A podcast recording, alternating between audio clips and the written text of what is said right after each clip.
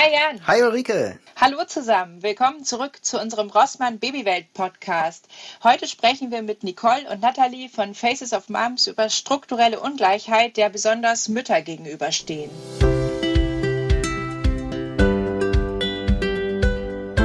Falls ich heute etwas anders klinge als sonst, dann bitte ich das zu entschuldigen. Ich habe ein bisschen technische Probleme. Für mich, Ulrike, klingst du ganz hervorragend, trotz alledem. Und du hast ja auch noch, wir haben ja heute auditive Unterstützung auch noch dabei, nämlich von Nicole und Natalie.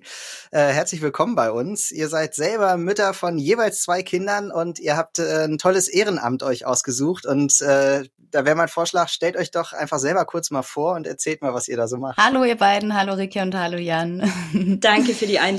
Ich bin Nicole, bin 36, Mama von zwei Mädels und äh, bin klassisch eigentlich Eventmanagerin und arbeite aktuell im Projektmanagement und habe mit äh, Natalie, ähm, einer ganz langjährigen guten Freundin, zusammen die Initiative Faces of Moms gegründet. Genau, und ich stelle mich auch noch kurz vor. Ich bin Nathalie, ähm, 37 Jahre, bin auch Mama von zwei Kindern und ähm, Familienfotografin, dokumentarische und äh, Soziologin und habe ähm, mit Nicole zusammen eben Faces of Moms gegründet und genau, jetzt dürfen wir das hier vorstellen. Da freuen wir uns sehr. Okay, klasse. Dann erzähl doch einfach mal, was ist denn Faces of Moms? Faces of Moms haben wir im Prinzip aus unserem eigenen Alltag gegründet, sage ich mal so. Es ist mitten im Lockdown entstanden, ähm, 2020 im März. Und ja, wir haben irgendwie gemerkt, wir sind mit diesem ganzen Thema nicht allein. Und das übergeordnete Thema bei uns ist ja zum einen Care-Arbeit, also Fürsorgearbeit die wir tagtäglich leisten für unsere Kinder, aber auch für unsere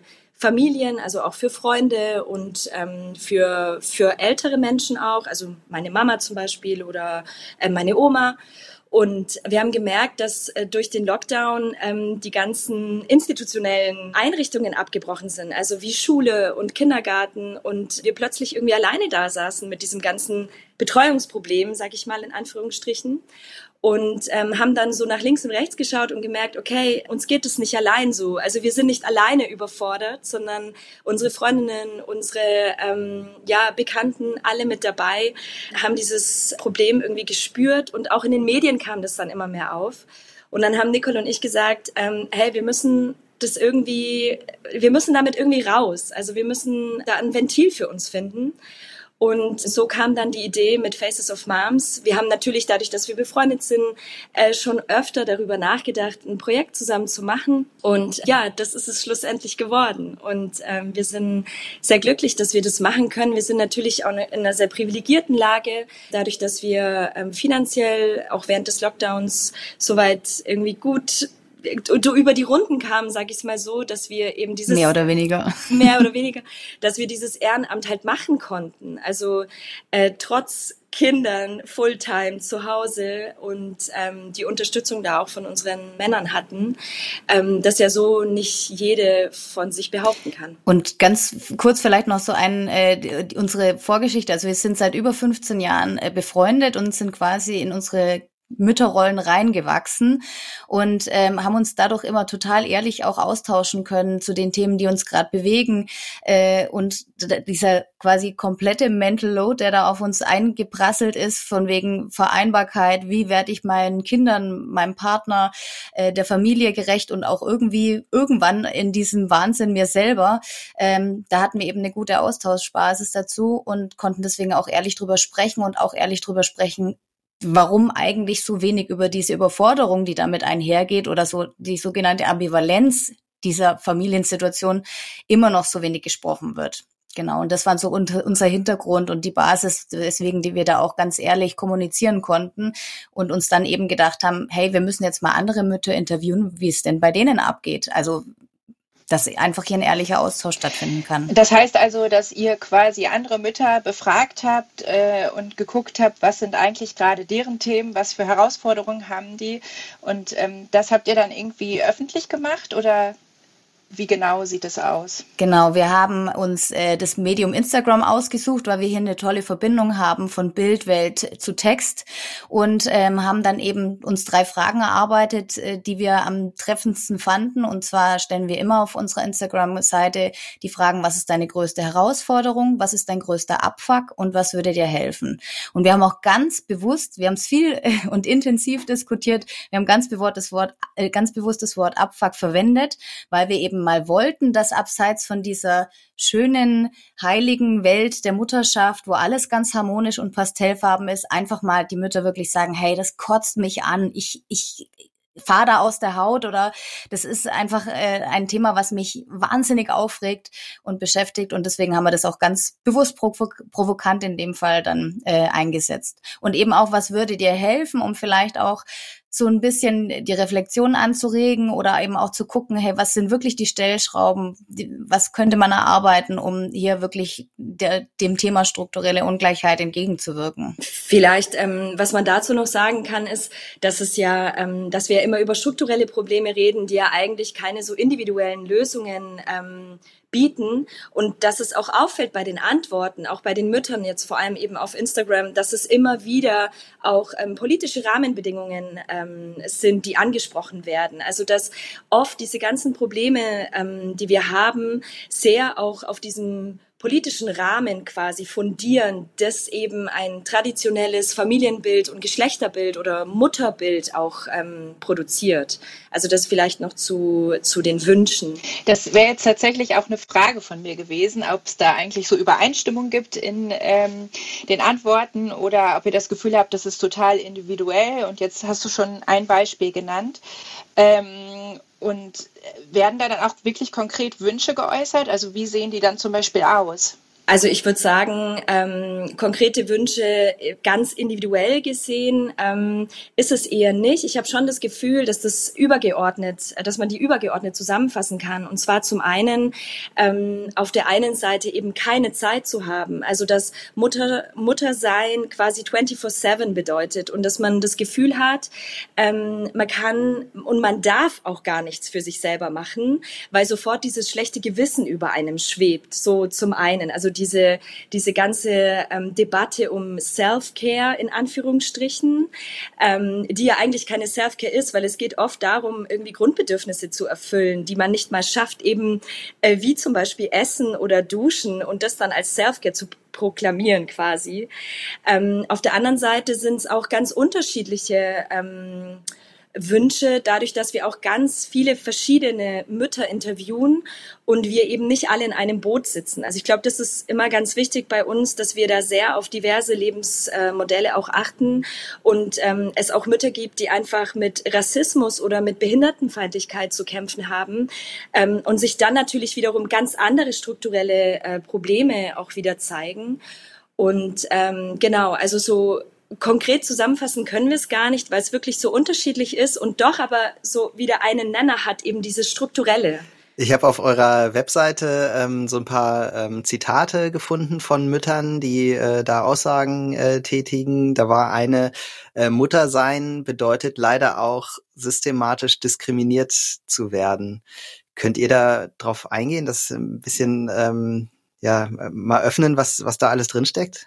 Also vielleicht, um so ein bisschen diesen Begriff strukturelle Ungleichheit zu erklären, ähm, ihn erstmal allgemein quasi zu fassen, bedeutet es, dass man, ähm, dass es auf, also dass Menschen unterschiedliche soziale Startbedingungen haben. Also jeder von uns, der hier sitzt, ähm, hat ganz andere Rahmenbedingungen, in denen er quasi handeln kann. Und ähm, wir unterscheiden uns zum Beispiel auf ökonomischer Ebene. Wir alle verdienen alle unterschiedlich. Und dieses Merkmal gekoppelt sozusagen zum Beispiel mit unserem Geschlecht, ähm, heißt, dass äh, strukturell gesehen jetzt zum Beispiel Frauen statistisch gesehen eher weniger verdienen als Männer. Unter diesem Begriff Gender Pay Gap vielleicht auch dem oder der einen schon mal ähm, auch äh, ja schon mal gehört auch. Dann gibt es auch zum Beispiel ähm, kulturelle Chancen oder kulturelles Kapital. Ähm, die schulische Bildung unterscheidet sich zum Beispiel auch.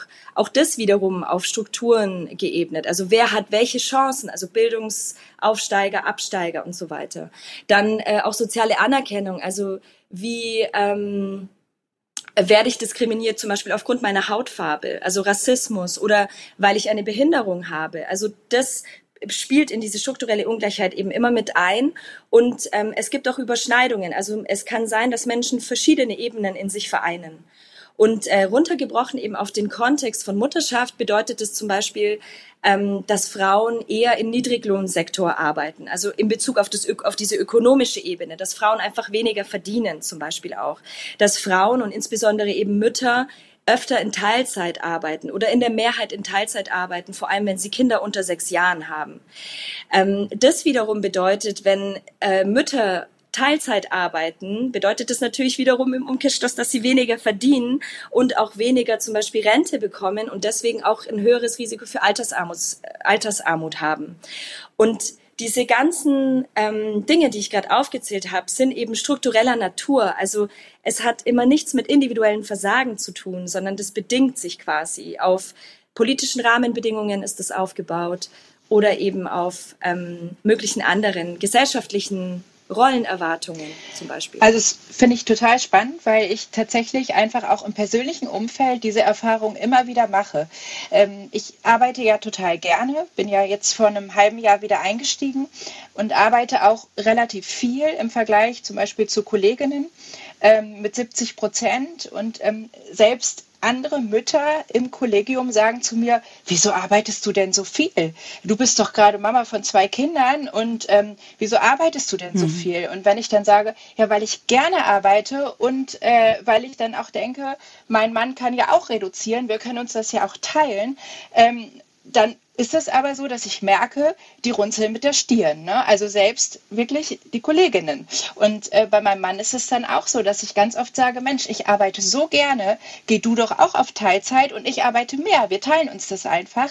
Ähm, und dann merke ich, dass das wirklich so ein Rollenbild ist, obwohl er sehr fortschrittlich ist, dass er aber auch so nicht so rauskommt aus dieser Rolle dieses Vollzeiternährers. Ne? Dass er so dafür verantwortlich ist und ich eben wirklich quasi, ich bin jetzt die Teilzeitmama und und ich habe auch daneben die Kinder zu versorgen und deswegen soll ich auch schön nur Teilzeit machen. Ähm, dass das aber eigentlich im Umkehrschluss zum Beispiel, finde ich, eine viel größere Belastung ist, als wenn ich nur Vollzeit arbeite. Äh, man ist wirklich noch damit konfrontiert. Jan, wie geht denn dir das als Papa? Ja, ich finde, ich werde da ganz still und äh, sing so ein bisschen hier mich zusammen, weil ich wirklich bei diesem Thema, da bin ich jetzt einfach mal brutal ehrlich, oft gar nicht weiß, was ich dazu sagen soll, weil ich muss immer sagen, natürlich, das stimmt ja alles. Das ist mhm. alles total richtig. Wenn ich äh, Frau wäre, Mutter werden würde und dann hieß es, äh, naja, jetzt kannst du halt erstmal irgendwie zwei Jahre nicht arbeiten oder was, oder dann nur noch Teilzeit. Ich würde mich grün und blau ärgern, weil ich meine Arbeit einfach wirklich richtig gerne mache. Ich habe da eine richtige Berufung in meinem Beruf. Ich liebe meine Arbeit einfach und das würde mich total stören. So, und als Mann ist es halt so, da, da geht's mir jetzt nicht anders. Ich liebe halt meine Arbeit so und da würde es mich halt genauso stören, wenn es jetzt heißt, naja, meine Frau hat kriegt jetzt ein Kind und äh, die will ja jetzt auch arbeiten, also muss ich auch Teilzeit machen und so. Also es ist irgendwie, ich empfinde das so, dass die Situation heutzutage für beide Geschlechter sehr anstrengend ist. Also auch für einen Mann ist das unglücklich. Also wenn ich als Mann sage, mhm. ich möchte gerne Vollzeit arbeiten, weil ich äh, zum einen irgendwie gerade Karrierechancen habe, weil ich meinen Beruf wirklich liebe ohne alles, ähm, dann fühle ich mich, habe ich dabei irgendwie auch ein schlechtes Gewissen. So, das, das ist irgendwie heutzutage so. Und gleichzeitig ist ja auch dieses, dass nur einer arbeitet, ist ja heutzutage fast gar nicht mehr möglich. So, also das können sich ganz wenige nur noch leisten, was total schade ist. Und damit meine ich jetzt auch gar nicht, dass dann immer gleich der Mann derjenige ist, der arbeiten muss. Kann ja genauso gut komplett umgekehrt sein. Nur ist heutzutage fast die Erwartungshaltung, dass der Mann immer sagt, naja, nee, die, die Frau darf auch arbeiten. Oder vielleicht ist es aber gar nicht sinnvoll. Also es ist jetzt fast so dieses, dass der Mann der Ernährer sein will, weil er, weil er das so gelernt hat ist jetzt auch fast so auf der anderen Seite, dass Frauen jetzt gesagt kriegen, ihr müsst aber auch arbeiten gehen, weil das äh, schickt sich heute so oder wie auch immer. Also ich finde die Situation komplett schwierig und für mich, also ich habe da selber das völlig unsortiert im Kopf und äh, finde das sehr, sehr komplex, bin aber absolut dabei, dass jeder Mensch, egal welchen Geschlechts, das Recht hat, sich zu entfalten. Und das, für mich ist das zum Beispiel total Care-Arbeit, äh, für sich selbst äh, sich entfalten zu können und das zu machen, was man liebt. Und ich glaube, das ist ein ganz, ganz wichtiger Punkt. Habe hab ich deine Frage in Ansatz anders beantwortet? Nee, ne? Der Punkt bei Faces of Moms ist, dass äh, wir gar nicht so darüber sprechen wollen, ähm, dass jetzt alle Menschen 50-50 ähm, Care-Arbeit und Lohnarbeit sich aufteilen sollen, weil das eben nicht geht, wie du es gesagt hast, Jan. Es gibt Menschen, die können das zum Beispiel nicht leisten, auch weil sie krank sind oder weil sie es einfach nicht möchten, also weil es sich vielleicht fair für sie anfühlt. Und ich glaube, das ist nämlich der Punkt, dass es uns darum geht, dass wir nicht von Grund auf, nur weil wir ein Kind bekommen, in dieser Gesellschaft diskriminiert werden. Also wieso bedeutet das, dass wir ähm, ein höheres Risiko für Altersarmut haben? Darum geht's uns. Warum ist es so? Und das müssen wir auf einer gesellschaftlichen Ebene auch diskutieren. Natürlich können wir das auch individuell in unserer Familie diskutieren und ähm, wir streiten uns oft und diskutieren vieles aus, aber natürlich gibt es auch Familien, wo das gar nicht möglich ist, mit Partner, Partnerinnen über das zu diskutieren, ja, weil da ist es einfach ähm, indiskutabel für den einen oder anderen. Und ähm, deswegen wollen wir gar nicht auf so diese Diskussion, welches Lebensmodell, sondern eben immer wieder sozusagen die Ebene höher, strukturelle Ungleichheit. Warum ist das so? Also warum zum Beispiel verdienen Frauen, die kinderlos sind, annähernd genauso viel wie Männer, aber Mütter eben nicht? Also wo kommt es her und warum ist das so? Und zum Beispiel, wir, wir äh, ist auch uns absolut fern, gegen Partner oder Partnerinnen äh, zu agieren oder zu handeln, sondern im Idealfall ist es so, dass man sich gemeinsam vielleicht auch schon vor dem Kinderwunsch zusammensetzt und überlegt, hey, wie würden wir das denn auf oder wie würden wir uns arrangieren zusammen, dass eben keiner wirtschaftliche, finanzielle Nachteile oder eben auch einfach äh, von, von den Strukturen die Nachteile äh, auf seinen Schultern liegen hat. Das wäre eben der Wunsch eigentlich, dass auch die politischen Gegebenheiten so geebnet werden, dass eine freie Entscheidung möglich wäre überhaupt. Genau, das, was du gerade sagst, Nicole, das wollte ich gerade auch einwerfen, dass äh, im Grunde das, was ja nicht mehr sein darf heutzutage, dass einfach vorausgesetzt wird, naja, die Frau kriegt jetzt das Kind, also bleibt die auch zu Hause. Ja. Ich glaube, das ist ja das, was, was äh, einen modernen Umgang damit ausmacht, dass man darüber spricht, ob das halt wirklich der Fall ist. Und ich glaube, es ist gar nicht so selten, dass dann rauskommen würde, die, dass die Mutter total gerne arbeiten würde und der Mann eigentlich gar keinen Bock hat, der will, oder ich überspitze es ein bisschen, der würde mhm. vielleicht gerne zu Hause bleiben und sich ums Kind kümmern. Ich glaube, das würde gar nicht so selten dabei rauskommen, wenn man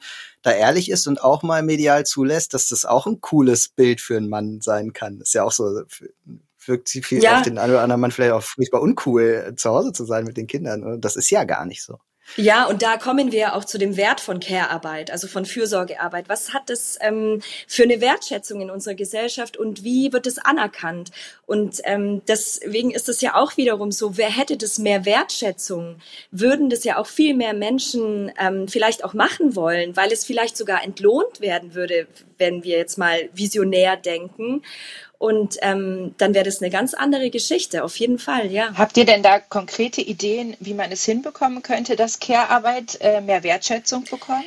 Also ich glaube, grundsätzlich ist es so, dadurch, dass es eben ein strukturelles Problem ist, ähm, können wir jetzt keine individuellen Lösungen äh, irgendwie im Kleinen erarbeiten. Aber ich glaube, was uns halt eben irgendwie wichtig ist, ist, dass man zuhört. Also, dass ähm, wenn jemand über seine Herausforderungen oder ihre Herausforderungen spricht, dass da nicht eben immer gleich so ein Konter kommt und man sich rechtfertigen muss, sondern dass man da eben so ein bisschen zuhört und ähm, sich auch solidarisch zeigt, vielleicht sogar von nicht betroffenen Menschen eben ähm, ja irgendwie Unterstützung bekommt oder äh, Verantwortungsübernahme. Und ähm, ich glaube, dass es eben politisch gesehen schon so ist, dass es auf jeden Fall in irgendeiner Art und Weise entlohnt werden müsste. Also ich glaube schon auch mit Geld einfach. Also dass ähm, Frauen, die zu Hause bleiben, Menschen, die zu Hause bleiben, äh, um sich um Kinder zu kümmern oder um pflegende Angehörige zum Beispiel auch, ähm, dass die einfach Geld dafür bekommen sollten. Und vielleicht dann auch irgendwann im Umkehrschluss äh, auf die Arbeitswelt sich übertragen, dass es eben auch völlig angesehen ist und auch eine Wertschätzung bekommt, wenn jemand sich um Kinder oder um die äh, um die Eltern etc. kümmert und das nicht nur als Belastung quasi auch im, im Arbeitskontext gesehen wird. Mein Gott, jetzt muss der auch noch runter reduzieren. Ähm, das ist ja auch mit ein großes Thema, das damit dann direkt im Umkehrschluss zusammentrifft. Ja, weil ich glaube auch, dass ähm, ich glaube, man müsste erkennen und das ist so dieses Grundding, dadurch, dass ähm, quasi wir in der kapitalistischen Gesellschaft leben, geht es einfach eigentlich nur um Wirtschaft und Wachstum und eigentlich ist aber Care-Arbeit quasi die Basis unserer Gesellschaft. Also alle F Frauen, sag ich jetzt mal, alle Mütter, die Care-Arbeit leisten, wenn die ihre Arbeit niederlegen würden, dann könnte auch kein Mann in die Arbeit gehen. Also vom klassischen Rollenbild gedacht jetzt, ja. Vom klassischen Rollenbild gedacht, genau. Im, im Umkehrschluss ist auch jeder Mensch irgendwann von Care-Arbeit betroffen. Auch Menschen, die keine Kinder haben, werden vielleicht mal ein Pflegefall und brauchen in irgendeiner Art und Weise Menschen, die sich um ihn kümmern. Also Kümmerarbeit ist ja quasi die Basis unserer Gesellschaft. Und das ist aber natürlich super unkapitalistisch und bringt halt kein Geld erstmal. Ich glaube, das ist halt so dieses Problem der Wertschätzung und der Anerkennung auch. Und was ich daran auch noch äh, faszinierend finde, ist, dass ich das auch wirklich so empfinde, dass ähm, Care-Arbeit oft deutlich anstrengender ist als irgendein herkömmlicher Beruf. Also eigentlich müsste das viel, viel mehr Wertschätzung als in Anführungszeichen normaler Job bekommen. So, ne? Das ist, ähm, finde ich, auch nochmal so ein Punkt, äh, der mir gerade so durch den Kopf geht, wo ich denke, es ist so spannend, dass es, ähm, ja, dass es nicht so ist, sondern eben äh, ja eigentlich gering geschätzt wird, weil ich zum Beispiel auch äh, festgestellt habe, dass ich äh, in meinem Kollegium ziemlich alleine damit war, ähm, zwei Jahre Elternzeit zu nehmen. Also es ist normal und wird auch gesagt, na ja, das Kind ist ja dann auch eins, dann kann es ja auch in die Krippe gehen. Ähm, und ich habe mich eben bewusst dagegen entschieden und ähm, habe gemerkt, auch das wird eben nicht als normal angesehen. Ne? Und das finde ich auch sehr, sehr schade. Wir haben da auch äh, ein Zitat im Vorwort von unserem Buch Bis eine weint äh, von Eileen Puhlmann, die da schreibt, wir sollen arbeiten, als hätten wir keine Kinder und Mütter sein, als würden wir nicht arbeiten gehen. Und diese Welten zusammenzubringen und diese Erwartungshaltungen ist quasi nicht möglich. Und belastet ja am Ende die ganze Familie auch, ne? Weil man sieht ja einfach, wenn man so überbelastet ist über Jahre hinweg ja auch, dann äh, trägt sich das ja in die in der Familie auch sofort und ist ja für alle einfach nur nur belastend. Ähm, das äh, ja finde ich finde ich sehr sehr anstrengend. Also ich stelle mir immer die Frage so äh, geht das überhaupt noch das was wir heutzutage machen, was wir leisten äh, wollen, dass beide arbeiten, dass wir diese Care Arbeit äh, noch zusätzlich irgendwie äh, äh machen, ist das überhaupt noch möglich? Gibt es da irgendwie bei euch ist, ist Faces of Moms mehr jetzt so, so ein ähm, Pool, wo ich sage, äh, ne, wir treffen uns zusammen, besprechen die Themen für uns oder habt ihr auch richtig Lösungsansätze? Gibt es da ähm, Ideen, wie man da in der Zukunft mit umgehen kann? Also ich würde, ich würde sagen, es ist auf jeden Fall ähm, Zeitpolitik äh, glaube ich, müsste man ansprechen. Also wie gestalten wir unser Leben in einer Gesellschaft? Also wie viel Wert hat Lohnarbeit und wie viel Wert hat Care-Arbeit? Und darüber zu sprechen quasi, ähm, wie können wir das besser aufteilen? Und ich glaube, unsere Lösung, also in Anführungsstrichen eine von vielen, wäre zu sagen, man reduziert die Arbeitszeit. Also man ähm, geht weg von diesem männlichen, sage ich jetzt mal in Anführungsstrichen, wenn wir in diesem binären System bleiben, Karrieremodell und geht hin zum Beispiel zu einer Vier-Tage-Woche oder Drei-Tage-Woche von mir aus, weil ich merke das ja selber auch, wenn ich in Teilzeit arbeite, schaffe ich viel mehr als in Vollzeit, weil ich super strukturiert sein muss. Ich muss einfach in diesen fünf Stunden das alles schaffen.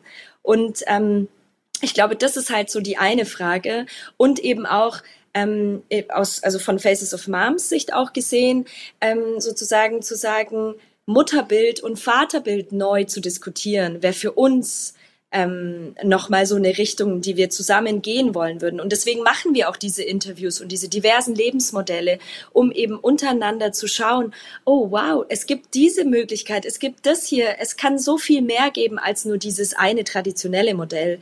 Ich glaube, das ist so dieses kleine wo wir irgendwie sagen, das, das könnte irgendwie was, da könnte irgendwas passieren, aber natürlich sind wir noch weit weg davon. Und wir haben uns auf die Fahne halt geschrieben, für dieses Thema zu sensibilisieren als erstes, weil tatsächlich wir, wir haben das heißt ehrenamtliches Projekt, wir können nicht noch Lösungsansätze konkret erarbeiten. Das würde einfach für uns den absoluten Rahmen sprengen. Und deswegen ist unser absolutes Ziel in dem Fall diese Sensibilisierung für die Themen Care-Arbeit, Gleichberechtigung und strukturelle Ungleichheit. Und das machen wir ja zum Beispiel auch, ähm, abgesehen von der Instagram-Bubble äh, in Form von unserem Buch, das wir gelauncht haben und unserem Podcast, den wir umsetzen, wo wir nochmal mit ähm, Müttern äh, intensiver in den Austausch gehen und zum Beispiel auch ganz, ähm, also ich sage jetzt mal, für die breitere Gesellschaft ähm, mit unseren Fotoausstellungen und Podiumsdiskussionen. Die machen wir auch immer so, dass es ohne Eintritt ist, dass das ein super niederschwelliger Zugang dafür da ist und dass wir somit einfach versuchen, was in den Köpfen der Menschen zu bewegen. Und tatsächlich auch, wir hatten ein, zwei Fälle zum Beispiel oder, oder Begegnungen ähm, von Müttern, die dann noch meinten, nee, also ich, ich mache da nicht mit bei euch, das ist nicht mein Thema. Die kamen dann zwei, drei Monate später auf uns zu und haben dann gesagt, hey, ich möchte doch was sagen, weil es mich doch betrifft. Also wir merken immer wieder, das ist so das Erfolgserlebnis dann, wie wir doch einen Stein ins Rollen bringen irgendwie und über die aktuellen Strukturen und die Situationen, in denen sich die individuellen Personen begehen, äh, befinden, nachgedacht wird. Ja, weil ich glaube, da, da sprichst du was Wichtiges an. Ähm, dieser Status quo ist ja noch nicht anerkannt. Also ganz viele kennen ja diese ganzen Probleme nicht und äh, kennen den Begriff strukturelle Ungleichheit auch nicht und schieben das ja auch immer auf die Person. Also so, man, dann hättest du halt einfach den richtigen Partner wählen müssen, dann hättest halt keine Kinder bekommen, so diese ganzen klassischen Aussagen, die man ja dann immer so vorgeworfen bekommt. Und das ist, glaube ich, eben so das A und O, überhaupt dieses Thema, für dieses Thema zu sensibilisieren, weil wenn es keiner weiß, dann kann ja auch keine Änderung passieren. Wie ist das bei euch? Habt ihr auch Reaktionen von Männern und bindet ihr die mit ein? Wir haben ganz am Anfang ähm, ein Teil der Väter auch interviewt dazu. Und wir haben uns dann aber ganz bewusst entschieden, dass wir die Mütter in den Fokus stellen, weil einfach hier diese, diese Statistik am krassesten zuschlägt und wir aus unseren eigenen Handlungsspielräumen agieren und deswegen dafür den Raum schaffen wollen. Aber natürlich, theoretisch, Faces of Dads wäre auch eine tolle Variante. Also wenn wir irgendwann nee, mal entsprechend äh, eine Monetarisierung äh, hinbekommen und unsere Arbeit äh, oder beziehungsweise da jemanden einstellen können dafür, dann ist es natürlich. Ja, aber ich glaube, es geht bei uns halt, also es geht bei struktureller Ungleichheit halt auch immer um Machthierarchien. Und wenn man das einfach also aufspaltet sozusagen, ist einfach so der weiße heterosexuelle Mann auf der obersten Spitze dieser Hierarchie. Und ähm, deswegen, äh, wir diskutieren total gerne, auch mit unseren eigenen Männern immer wieder und äh, wollen da auch zur Reflexion anregen ähm, und sind da auch äh, voll bereit. Aber ähm, ich glaube, ich würde jetzt äh, mich nicht trauen, nochmal so ein äh, Monster zu erschaffen, sage ich mal, und das jetzt auch für die Väter zu machen, ähm, weil ich glaube auch, dass die Väter da auch so ein bisschen für sich selber kämpfen sollen und ähm, da auch für sich äh, Wege und äh, Strukturen finden, ähm, ja, auch vielleicht ein neues Vaterbild zu schaffen. Ich frage das auch gar nicht so gezielt jetzt, weil ich glaube, dass auch die Väter Unterstützung brauchen oder so, sondern eher, ähm, weil die Frauen äh, Unterstützung brauchen von den Vätern auch. Also die Väter müssen ja um die Themen auch wissen. Also auch ich ähm, musste dieses Thema im Laufe der Jahre erstmal verstehen lernen. Das gebe ich hier ganz, ganz offen zu. So, das war für mich, für mich war dieses Rollenbild irgendwie klar und da bin ich so reingestolpert. Das, das war für mich irgendwie ganz klare Sache. Und dann haben wir auch hier erst nach und nach angefangen, darüber zu sprechen und so. Also das war auch in mir selbst so ein, so ein äh, Findungsprozess. Wir haben das auch gerade auf der Arbeit sehr stark, das Thema Diversität insgesamt ähm, auch ähm, im Unternehmen. Und dadurch habe ich mich damit immer mehr beschäftigt. Und ich kann von mir selber sagen, dass es mir sehr geholfen hat, anderen zu helfen und andere zu unterstützen und da mitzugehen. So, deswegen finde ich das zum einen sehr wichtig, dass man uns Männer da mit einbezieht, also auch uns Männern dieses Thema zeigt und uns da mit reinnimmt und uns nicht außen vor lässt sozusagen. Andererseits finde ich es aber auch grandios, dass ihr jetzt Frauen eine Bühne gebt, das äh, zu sagen und dass ihr jetzt sagt, Mensch, das ist jetzt hier die Bühne der Frauen, da haben jetzt Männer erstmal nichts verloren. So, das, das finde ich auch total äh, klasse und auch ganz richtig. Ich frage halt nur deswegen so nach, weil ich glaube, Männer spielen da eine Rolle, weil sie auch mitmachen müssen. Die sind ja Teil dieses Systems einfach. Und wenn da was angepasst werden muss, dann müssen die Männer eben sich auch bewegen. So. Und die müssen dann auch verstehen, wofür, damit sie da auch mitmachen. Ja, total. Aber ich glaube, es gibt ganz viel Informationsmaterial, sei es auch zum Beispiel auf unserer Seite oder unser Buch, das man sich besorgen könnte, um sich selbst zu informieren. Also ich glaube, ähm, diesen Anspruch äh, könnte man ja dann auch erheben und sagen, dann informiert euch bitte und äh, tut es dann auch. Ja. Ihr habt ja ein Buch ähm, herausgegeben. Ähm, würdet ihr sagen, das mal meinem Mann in die Hand drücken wäre sinnvoll? Ja, auf jeden Fall, natürlich. Also jedem in die Hand drücken, egal auch Kinderlosen. Also, weil das einfach ein gesamtgesellschaftlich relevantes Thema ist, absolut. Und ähm, wir hatten auch letztens noch mal so diskutiert, eigentlich kann es gar nicht früh genug dafür sein. Wir haben gesagt, eigentlich müssten wir sogar schon in die Kindergärten gehen und um diese Themen Gleichberechtigung äh, und Co. gerade mit dem rosa-hellblau-Falle und so weiter. Das wird ja schon in die Kinderschuhe gelegt, äh, wie man, wie ob man gleichberechtigt agiert oder nicht. Deswegen eigentlich, also ja, bitte alle und immer weiter schenken. Wenn man es gelesen hat, einfach weitergeben. ja, dann vielen, vielen Dank, Nicole und Nathalie, dass ihr heute da wart. Das war sehr, sehr spannend und vielen Dank auch, dass ihr das Thema hier mit uns zusammen nochmal äh, aufgemacht habt. Das ist äh, sehr, sehr wertvoll. Ähm, wer über euch noch mehr wissen will, wer äh, noch tiefer mit euch in das Thema einsteigen möchte, kann das auf ganz verschiedene Arten tun. Wir haben gerade schon das Buch erwähnt, das heißt Bis eine weint. Wir haben ja gerade schon gesagt, das geben wir dann den äh, Männern äh, der Welt auch weiter. Ihr seid auch auf Instagram zu finden, äh, at Faces of Moms. Oder wer auch Nathalies äh, Familienfotografien äh, mitverfolgen will, auf Instagram at sandsack.fotografie. Ihr habt eine Webseite, facesofmoms.de in einem weggeschrieben.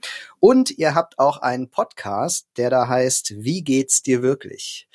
Ähm, ja, sehr, sehr spannend. Äh, hört da mal rein, lest es euch durch und klickt äh, da euch mal hin. Ja, wir hoffen sehr, dass euch auch diese Folge des Rossmann Babywelt Podcasts gefallen hat. Folgt uns gerne auf allen Social Media Plattformen, äh, insbesondere Facebook und Instagram und meldet euch in der Rossmann Babywelt äh, an. Bis zum nächsten Mal. Wir freuen uns schon sehr. Wenn ihr Fragen habt, schreibt uns wie immer gerne eine E-Mail an babywelt-podcast.rossmann.de. Bis zum nächsten Mal. Ciao. Ciao.